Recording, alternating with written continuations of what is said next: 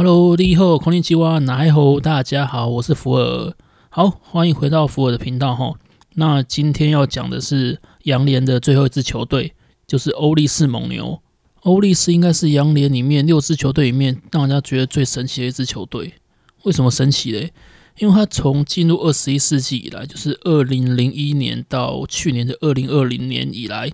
这个二十个二十年间哦，二十个球季间换了十几个监督，但是战绩好像都在后段班。有啦，中间有一两年就是有反弹，有弹起来一下到前段班，就是二零零八年的时候跟二零一四年的时候，分别拿到那个都拿到联盟的第二名。但是也只有这两年了，应该二十年下来，只有这两年就是打到前段班，其他的十八个球季都是在后段班。那以呃最近的五个球季来看好了，从二零一六年到二零二零年来看好了，这五个球季里面有三次是垫底，然后两次第四名。那去年跟前年就是人家巨人是二连霸嘛，然后之前西武也是二连霸。他们是垫底的二连霸，洋联垫底二连霸，你不觉得觉得很奇怪吗？这支球队到底有什么问题呢？其实每一年都给大家一些希望，但是就是球季开打之后，就是整个那个战绩又直直落。这支球队也是蛮神，我刚才说他蛮神奇，就是除了他有在这二十年当中换了十几个，超过十个监督，但是都没有办法拿到优胜，甚至于有二十分之十八，就是五分之。啊不不不是五分之，诶、有九成的时间都是在后段班。对，那你说这支球队的实力真的很不如人吗？诶、欸，其实也不会啊。就前呃，我们就这三年来看好了，在投手方面，有山本由伸跟山冈太辅这两个人，在前年的世呃世界十二强棒球赛的时候都有入选到国手，在投手这方面，那你。在呃，像我们以三本由伸来讲哈，这应该是台湾球迷都很不陌生的一个强力的年轻的投手。他在一九年的时候拿到防御率王，然后去年的时候拿到三振王，那也是呃防御率的第二名啊。那三冈的话嘞，山冈则是在一九年拿到胜率王。那你看一九年就有三本拿到防御率王，然后那个。诶，三冈拿到胜率王，但是那一年的战绩嘞，还是垫底。那去年山本拿到三振王，然后在打击部分，吉田镇上拿到打击王。那吉田镇上在吉田镇上算是近年来那个欧力士的主炮哈。他去年拿到打击王，然后他也是入选那个最佳九人，从一八到二零年。就连续三年都是外野的最佳九人，所以而且他也入选了前年的，跟那个三冈跟三本一样，就是一起入选了前年的呃日本的十二强代表队。你看一个垫底的球队，竟然有三个主力可以入选世界呃那个世界十二强的日本队的国手啊，这球队队竟然连续两年垫底，你会觉得很奇怪吗？那为什么会垫底嘞？那我们等下就来看一下。所以欧力士今年的目标吼，就是除了要脱离垫底之外啦，那那个去年拿到呃去年拿到三振王的三本由伸，跟拿到打击王的吉田正尚，他们两个就算个人成绩再好，其实我想他们心里还是要一圆那个季后赛的的那个这个梦想啊，因为他们两个都没有打过季后赛嘛，那要打到季后赛就表示说要打到前段班。那我觉得他们的目标就是放在能先打进前段班再说。好，那我们照惯例来提谈一下那个欧力士今年的精神口号哦，slogan 哦。那欧力士今年的精神口号是“卡基里 max”。卡基里就是在日文的意思，就是牢牢的、紧紧的，就是确实去做某一件事情。然后比如说把握机会，就牢牢的把握机会，那个牢牢的的意思。那他们的怎么解释是说，二零二一年的欧力士蒙牛。他的目标走一个就是优胜，那要优胜的话，就要用各种的卡基里，就是在各种的状况下都要卡基里，就是去牢牢的把握。比如说，在有得分机会的时候，要卡基里，要牢牢的猛攻；那有危机的时候，就要确实的把它守下来。那投打的平衡也要确实的去磨合这个投打的平衡。就算领先的局势被夺走，也要牢牢的把它守下来。那也要确实的不让获胜的机会逃走，然后要牢牢的抓住球迷的心。就算已经有了武汉肺炎的感染预防对策，我们也要确实的去遵守它。那要将球队跟球迷的心牢牢的结合在一起。二零二一年的球季是中岛聪，就是监督嘛，监督是中岛聪。中岛聪的欧力士要用卡基里 MAX 来战斗。哦，这就是欧力士官方对于这个卡基里这个 slogan 的说明哈。那我们就就来看看说这个球季到底欧力士能不能那个牢牢的把握住，能够打进前段班的机会，就是。摆脱连续两年垫底，避免三连霸垫底三连霸的命运。好，那我们来看一下那个去年呃欧力士投手的表现。好，那看一下那个去年洋联的那个一样，就是看一下洋联战绩跟投打成绩表哈。那欧力士其实投手方面表现还不错，那投手团队投手防御率是低于四，在洋联里面哈，只有软银的二点九二跟罗德的三点八一。是低于四的，那欧力士三点九七是低于四，是联盟第三。那他的失分是五百零二分，哈，也是呃仅次于软软银跟罗德，也是排第三。那但是投投手方面表现的不错，但是打击率方面就不太好了，哈。呃，团队的打击率是两成四七，然后得点圈的打击率是比较低一点点的两成四六，那他的全垒打是九十支。都是排联盟第四，不过他的总得分四百四十二分，却是联盟最最少的。所以你能看到从那个那个团队那个投打成绩来看，你就你就知道说，欧力士其实在投手方面表现是不错，不过就是得分的得分的机会没有把握，或者是说得分得太少，那这样投手当然就投的再好都没有用。不过投手这方面吼，他的防御率虽然排第三。但是还是有分先发投手跟后援投手。那二零二零年的欧力士的先发投手，先发超过十场的总共有五位，那分别是天岛大树、山本由伸、Albers 跟三崎福也，还有桑冈泰辅。那 Albers 已经不续约，所以这个就不用看了。虽然他在欧力士也蛮多年的。那其中先发最多是二十场的天岛大树，他先发了二十场，然后战绩是四胜六败。而且他投了一百二十二局，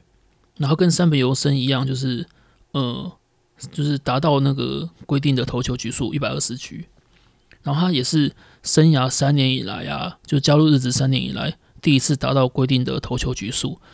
虽然他防御率比较高一点哦，不过他能先发二十场，然后能吃，就是能达到规定投球局数，对欧力斯来讲是一个很很好的一个现象。因为他前两年都是都是先发十场左右。二零一八年先发十二场，然后二零一九年先发十场，然后中间都有一些伤病的那个过程，所以他如果健康的话，那能吃局数的话，对欧力斯的先发投手来讲是一个很好的帮助，而且他也只有二十四岁而已，很年轻。那三本就不用讲了哈，因为台湾的球迷对他都很熟悉。山本我刚才提过哈，在去年拿到三振王，以一百四十九次的三振拿到三振王，那他的防御率二点二零，在洋联排第二，哦，这也是在呃后最后关头跟千鹤皇大在争那个防御率王的时候，就是不小心失太多分了，所以就掉到第二名。那他在去年还创下一个纪录，就是自己个人的纪录，是连续三十一局没有失分。虽然离日职的纪录还有一段距离哈，不过他已经创下了个人最佳纪录。然后他在十月底的时候，因为上半身不适，所以就休息，就下方二军休息。然后后来就直接关机了，然后所以他也没有机会说上来再多投一些局数，然后跟那个千贺争一下防御率王这样子。不过身体健康还是比较重要啦，防御率王那个个人奖项只是一时的而已。重点是他也才二十二岁，所以你看那个欧力士去年达到规定投球局数的，就是田岛大树跟山本优生，一个二十四岁，一个二十二岁，所以看欧力士这个球队是很年轻又有潜力的，对。那就是虽然这几年战绩不好，maybe 可以让人家就是期待未来啊。那另外一个就是那个三冈泰辅嘛，他季初因为左腹痛，然后休息了两个月，然后八月底才重回一军。不过他去年先发十二场，然后是四胜五败，然后防御率也是二点六零，所以三冈泰辅也是另一个先发的王牌。然后三冈泰辅的三冈泰辅也很年轻嘛，他才二十五岁而已，然后他在一九年拿过防御率王。就是说，你看三个二十五岁以下的强力先发的年轻投手，这是欧力士未来的三本柱啊！啊不，不是未来现在的三本柱。那另外就就是三崎福也就也是先发十四场嘛，不过他的防御率超过四点五。对，那这三名投呃这五名投手的胜投数加起来大概只有二十五场而已，就觉得诶。欸三十呃，里面只有三名有三十八胜，那其他都是四胜五胜这样子。那为什么嘞？好，那我们来看一下圆弧率。圆弧率就是你一个投手投九局，然后那个你的队友帮你打几分这样。那这五名投手里面，只有三期的援护率超过四，其他的投手都在三点多。所以你看，哦，不不过也不能怪怪这些投手那个运气不好啦，因为欧力士整队的援护率也只有三点七而已。是呃，央联里面唯一低于四的。你看一个投手，只要十超过四分，九局超过十超过四分就输球了。这样这样子要怎么投？虽然你看有天道、有三本、有三冈，这是三大那个年轻的先发王牌，但是但你打不分数打不下来，你也是就只能落到那个败多胜少的命运了。那除了这四名主力先发之外，就是在呃。应该在开季就会进入，就会是先发轮值这四个人嘛，就是三本，然后三冈，然后诶还有谁？天道跟那个三崎嘛，这四个人之外，其实还有其他人呐，比如说去年先发超过五场的有神原义、张毅跟铃木优，对，还有真井浩俊，还有宫城大弥，宫城大弥是那个呃前年选秀会被选进来的。不过神原义在春训就是呃光办热身赛的表现不太好，所以他应该开季应该不会在一军了。那张毅跟铃木优两个人可能会被调到中继区，就是看那个日本媒体报道的消息来看的话，就是会尝试说让他短局数的中继这样子，让他发挥在短局数里面发挥最好的威力。那本来是守护神的深井浩俊哦，去年有尝试转转先发了。然后他先发五场，然后拿下两胜两败，然后他的防御率是三点零三，其实表现还不错了。就一个老将来讲的话，但是他在二月中的时候，就是春训当中的时候，发现那个左大腿有点不太舒服，所以他开季能不能就是恢复，然后在那个先发轮子里面，这个还是难说了。是我觉得是赶不太上了，毕竟他年纪有点大了，这样。那另外一个是宫城大米吼，那宫城大米刚才说过是二零一九年的欧力士的第一指名，他其实说他是第一指名，也也是因为那时候欧力士就是连续抽了两次，就是抽签都没抽到，所以最后才抽到他，才选他，所以他算是那个外外一指，就两个外。不过他上季就是二零二零年的时候在二军拿到六胜。他就算季季末的时候被拉上来，呃，一军先发，他在二军的六胜还是联盟的胜投王。然后他在季末被拉上来先发三场嘛，那每一场都有投，每一场都有投超过五局。一个高中毕业生来讲，这个新人年就有这样的表现，其实算不错。那他的防御率是三点九四，然后拿下一胜一败，生涯首胜也拿到了。然后十六局面就投出十六次三振，所以其他的投球位是蛮够的。那他也是我非常看好的一个在欧力士的一个年轻选手，对啊，然后他是冲绳出生的，对，因为我们我蛮喜欢冲绳的，对，所以对于冲绳出身的选手我都特别注意一下。那另外那个洋将 Brandon Dixon 哈，他在二零一三年来到欧力士的时候，其实前三年啊，前呃，其实前六年就是一三年到一八年的时候都是先发。然后一九年的时候开始就是转到后后援去，然后就开始当那个球队的守护神嘛。然后在守护神方面也表现得不错，那正式还入选那个十二强美国队的守护神，相信大家也蛮有印象的。然后他在二零二一年就是新的球季，又是要转回先发，因为可能欧利欧利斯觉得那个先发的战力还是不太足，所以像真井也转到先发，然后迪克森也转到先发。不过重点是这样子哦，重点是迪克森他就是因为那个紧急事态，大家知道日本紧急事态就是在前几天又宣布要延长了嘛，所以他又他还他本来就还没到日本呢。所以一直在延长，他也不知道什么时候会到了。对，所以在季初啊，但是就是在季初的新发轮子一定没有他啦。那不知道他什么时候会可以到日本这样子。所以开季吼，欧力士的新发投手轮子可能还是战力还是有点吃紧呐。就是在呃四名先发主力之外的人选，如果加上宫城啊，五名先发之外的人选，还是要看看要要要谁来当这样子。那牛棚的话，刚才说过，呃，欧力士的先发投手防御率是三点九二，是洋联第二。哦，但是欧力士的后援投手防御率是四点零七，是洋联最差的。欧力士团队的防御率是三点九七，哦，不过那个欧力士牛棚的投手的防御率是四点零七。那去年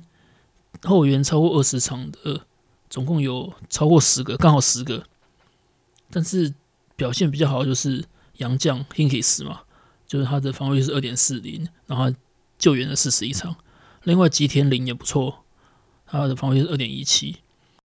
去年因为那个受伤，所以只出赛二十场的比其他干贵，比加那个听这个信就知道，他又冲绳一个又是一个冲绳出身的选手。那因为那个受伤的影响哦，所以去年只后援了二十场。不过后援了二十场，他的防御率也只有零点七一，所以这三个人就是 Hinkis 跟吉田林还有比加，算是去年欧力士牛棚表现的最好的三名后援投手。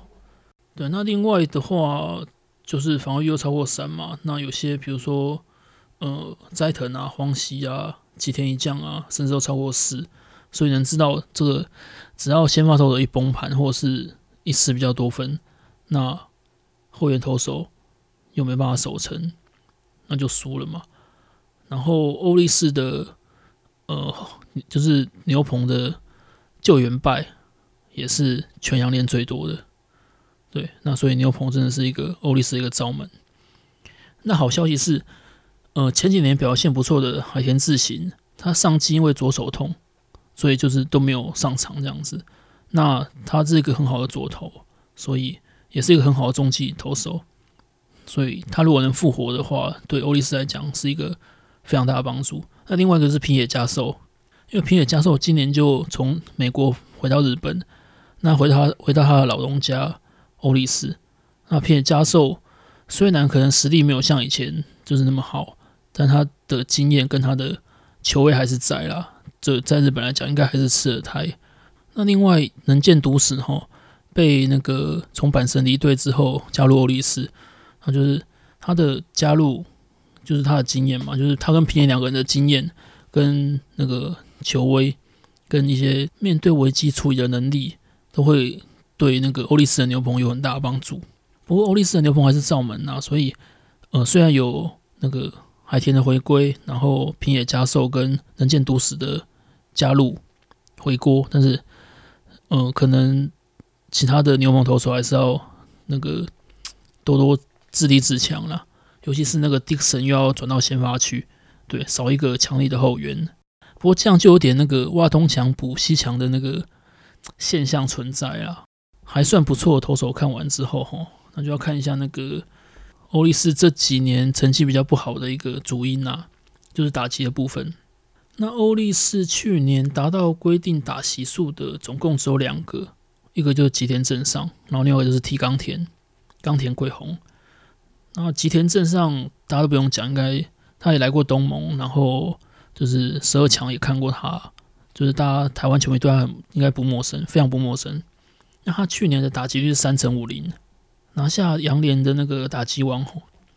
那其实他自从在二零一六年，因为他是二零一五年的第一指名嘛，二零一六年开始在一军亮相以来，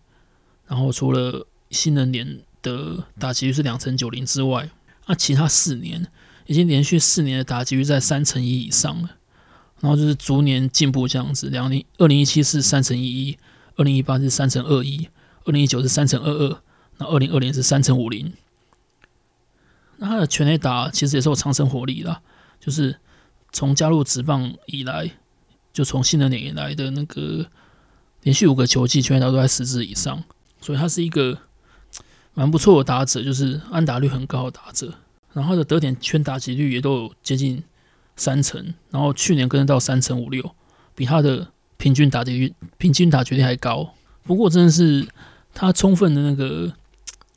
展现出那个。独木难撑大局的一个现象，因为像第二名就是另外一个达到归因打席是 T 冈田，那 T 冈田算是上季是复活的，因为他一九年打得蛮烂的，那二零年就是复活，然后他的打击是两成五六，然后有十六支全垒打，诶，比吉藤正上的十四支全垒打还多，是欧力士全垒打去年全垒打最多的，然后他有五十五分打点，所以他算是复活。那他在新的球季能不能维持像去年一样的手感，那就是呃欧力士的打击的一个很大的一个关键哦。那再来的话就是第三个在那个欧力士队上打席数第三多就是 Aden Jones。那 Aden Jones 去年打了十二次全垒打，然后打击是两成五八，然后十二次全垒打，然后四十三分打点。那其实呃这样的表现。严格来说，并不太符合大家对他的期待啦。那不过他来去，呃，他去年到日本的时候年纪也大了，所以之前在美国就开始走下坡了。那这个表现虽然说跟他的薪水可能不太符合，但是另外一另外一方面来讲，好像又差不多会是这样子。如果他今年适应了日本之后能有更好的表现，那当然更好。那如果没有办法有更好的表现，那就是大概就这样子吧。那接下来是福田周平跟安达辽一，那这两个打者就是属于短枪型的，所以长生火力跟打点就不用有什么期待，这样也算是守备组的了。那另外还有两个洋将很重要吼，第一个就是莫亚，他去年打出十二支全垒打，对。那另外一个就是那个。去年从欧力士转队到乐天去，但是今年又被欧力士从乐天签回来。对，就是回国的罗梅罗。然后他去年在乐天有二十四轰，所以这两个人应该是呃乐天今年火力的重要攻属。那如果 Adam Jones 又能表现好一点，那有三洋将的话。对了，对那个欧力斯来讲，就是打击就大加大加分嘛。不过好久以前，那个欧力斯也曾经有三洋三洋炮甚至四洋炮的那个组合。不过我印象中那时候战绩好像也不是很好，所以阵中洋炮多其实也不是战绩的保证啊。但至少有希望。好，分析完那个欧力士的投打战力之后，那我们。就是在后面要来谈一下那个欧力士的呃劣势，对，因为我们谈都谈劣势嘛，那优势就是啊，优势跟劣势，其实在最后一个总结的时候还会再提一次啊。那在这边的话是先做一个详细的说明。那欧力士的劣势，第一个就是提到后援投手的战力。你在新球季的时候，把那个去年这两年的守护神 Dixon，然后把他计划移移到先发去。那你的曾井也移到先发，虽然曾井之之前在那个后援的表现有点不太理想，所以要把他调到先发试试看。对，那你现在就是曾井跟 Dixon 都调到先发去，那你可能就要就是跟那个我刚才提到的一样，你要寄望那个平野佳寿跟能见笃史这两名老老将回来，就是加入之后，就是对呃还有那个实力在，然后对牛棚会有所帮助。然后之前受伤的，比如说，呃，比加干贵是去年季去年就是受伤之后，就是今年伤好了嘛。那海田智行在春训的时候也有上上场投球，表现也还 OK。那如果这几个人都能发挥预期的那个功能的话，那欧力士的牛棚就是才会有改善。那当然，呃，刚才有提到说，像张毅啊，还有铃木优这几名年轻的投手，然后在短局数之内可以有呃有微有球威展现的那个，比如说快速球或者是变化球，有球威展现的这几名年轻投手，那把它转到中继去的话，就是对对欧力士的牛棚也会很很有帮助。那我想这点也是教练团有看到这些数据啦，就是知道他们自己的弱点是在牛棚投手这边，所以就是对于先发投手方面，跟先发投手方面比起来，他们花的花在那个后援投手的那个调度上的那个心力，好像比较重一点。因为先发投手其实战力蛮不错的啦。那再来就是打线攻击的得分能力嘛，那就是刚才讲到那个呃，Adam Jones 啊，Moya 还有那个 Nomero 三个人三洋炮，在今年的那个炮火展现，长程炮火的展现，是欧力士那个得分能力能否改善的一个很大的关键。因为你看，虽然就是你有一个吉田镇上有一个连续四年打击率都在三成以上的年轻选手。然后他去年拿到打击王，然后有一个提冈田复活，但是你其他的打者打击率都跟他们差很多，然后也没什么长生火力。如果这三名洋炮可以提供那个欧力士缺乏的长生火力，然后得分多得一点，说不定然后牛棚投手在就是不要那么多救援败，那战绩就很容易就冲上来了嘛。不过这有个问题啊，我刚才提到。又是日本紧急武汉肺炎紧急事态延长，那你那个像呃欧力士现在洋将里面，像 Hinkis 就是那个刚才说的主力牛棚 Hinkis 来了嘛，然后 Eden Jones 也来了，哦对对，莫莫亚也来了，所以 Hinkis 莫亚跟 Jones 都来了。那但是你你投打，比如说你要转先发的 Dixon 没来，然后 Romo 也没来，所以他们两个什么时候来，对于欧力斯来讲，就是在投打方面都有一定的。程度的影响哦，其实说那么多吼，欧力斯就两个问题啦，就后援投手跟打击打线的得分能力，就这两个问题，这不是废话吗？每个球队几乎都是投打这两个问题嘛，那你要怎么去改善？那就是教练团的功力了。毕竟欧力士有很多年轻的好手啦，你要怎么样让这些好手，然后在红花之外有一些绿叶来陪衬，其他的选手来辅助他们。然后这样子球队战绩才会好嘛。好，那最后来看一下那个欧力士开幕先发的预想哦。那个开幕投手就三本由伸，那之前已经公布了。那捕手方面其实有几个捕手在那个热身赛表现还不错，比如说盾宫嘛，还有福建银威。对，那另外就是落落叶建史是去年先发最多的。那落叶建史，我觉得他应该开幕还是先发。那一垒手部分就是已经到日本的 Moya，那二垒手就是太田亮。那太田其实在去年表现的蛮不错的哦，去年他十九岁的时候表现蛮不错的。他在去年创下个日本职棒纪录吼，就是在二十一世纪出生的选手在日职打的第一支全垒打。也就是说，他的生日，因为他的生日是二零，因为他的生日是二零零一年二月十四号嘛，就是二零零一年一月一号。之后含一月一号啊生的那个选手在日本职棒打的第一支全垒打，那另外他的他在隔天就是打出那支全垒打的隔天，然后又打出了第二支全垒打，生涯第二支全垒打，那时候是十九岁又五个月，那就是欧力士队史上第一个十几岁的投手，然后在呃一军的例行赛连续两场打出全垒打。这是连那个一七楼铃木一朗都办不到的事情。不过他在九月底的时候，就是那场比赛，我想台湾也有转播嘛，就是跟那个呃北海道日本火腿打的时候，然后在就跟跑者冲撞嘛，然后导致那个就是有脑一些脑震荡跟那个肋骨骨折，所以后来就都没有上场了。不过他在那个今年春训表现也不错了，那在春训的也是以二垒手的身份上场。所以我觉得那个开幕先发二垒应该会是太田。那三垒跟游击就比较难说一点，因为呃，红林红太狼的话，他是可以守游击，也可以守三垒。然后他是呃，就是在我录这段那个 podcast 的时候，他是在那个春训的呃，在那个官办热身赛，就是上场很多场，都是五场，然后十几个打席这样。对，就是表示说欧力士可能就是真的要练他这样。福田周平也是，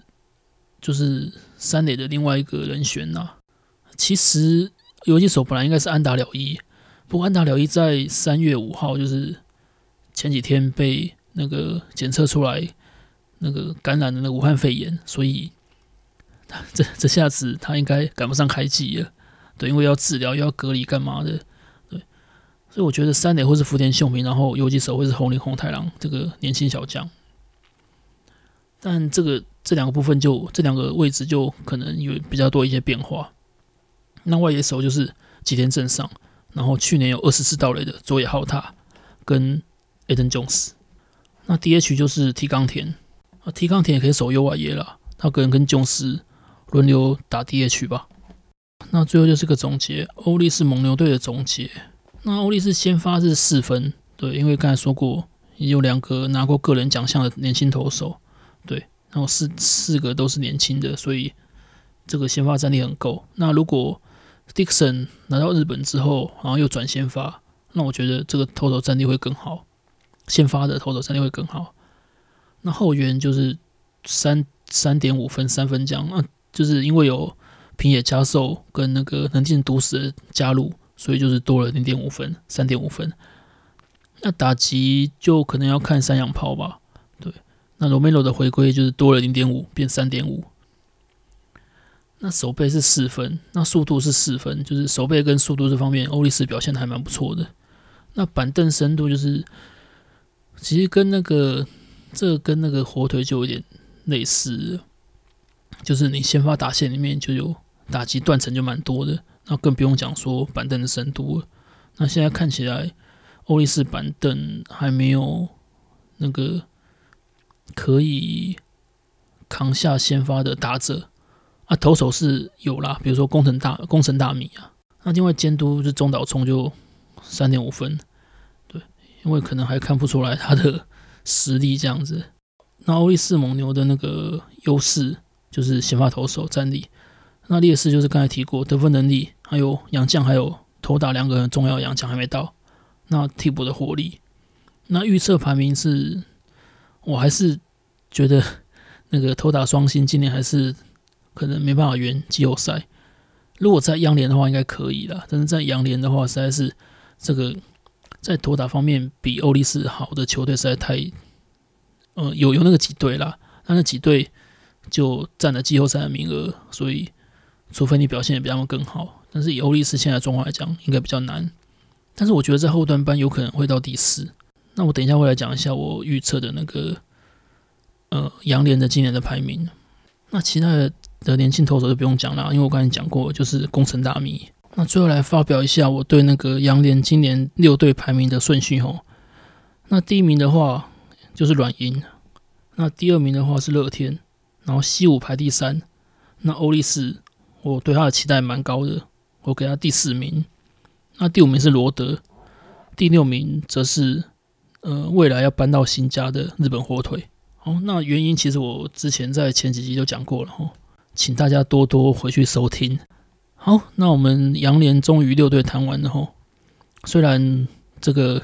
分析没有什么人听，但是我还是很努力的在做啦，收集资料，然后做一些呃简单的报告，然后也录了一些时一些那个花了一些时间录，所以还是希望大家听啊。好，那我们下次要开始来谈央联了。那央联的球队，我们一开始谈的会是阪神，就是陈伟英在的阪神。好，那我们下次见啦！我是福尔，拜拜。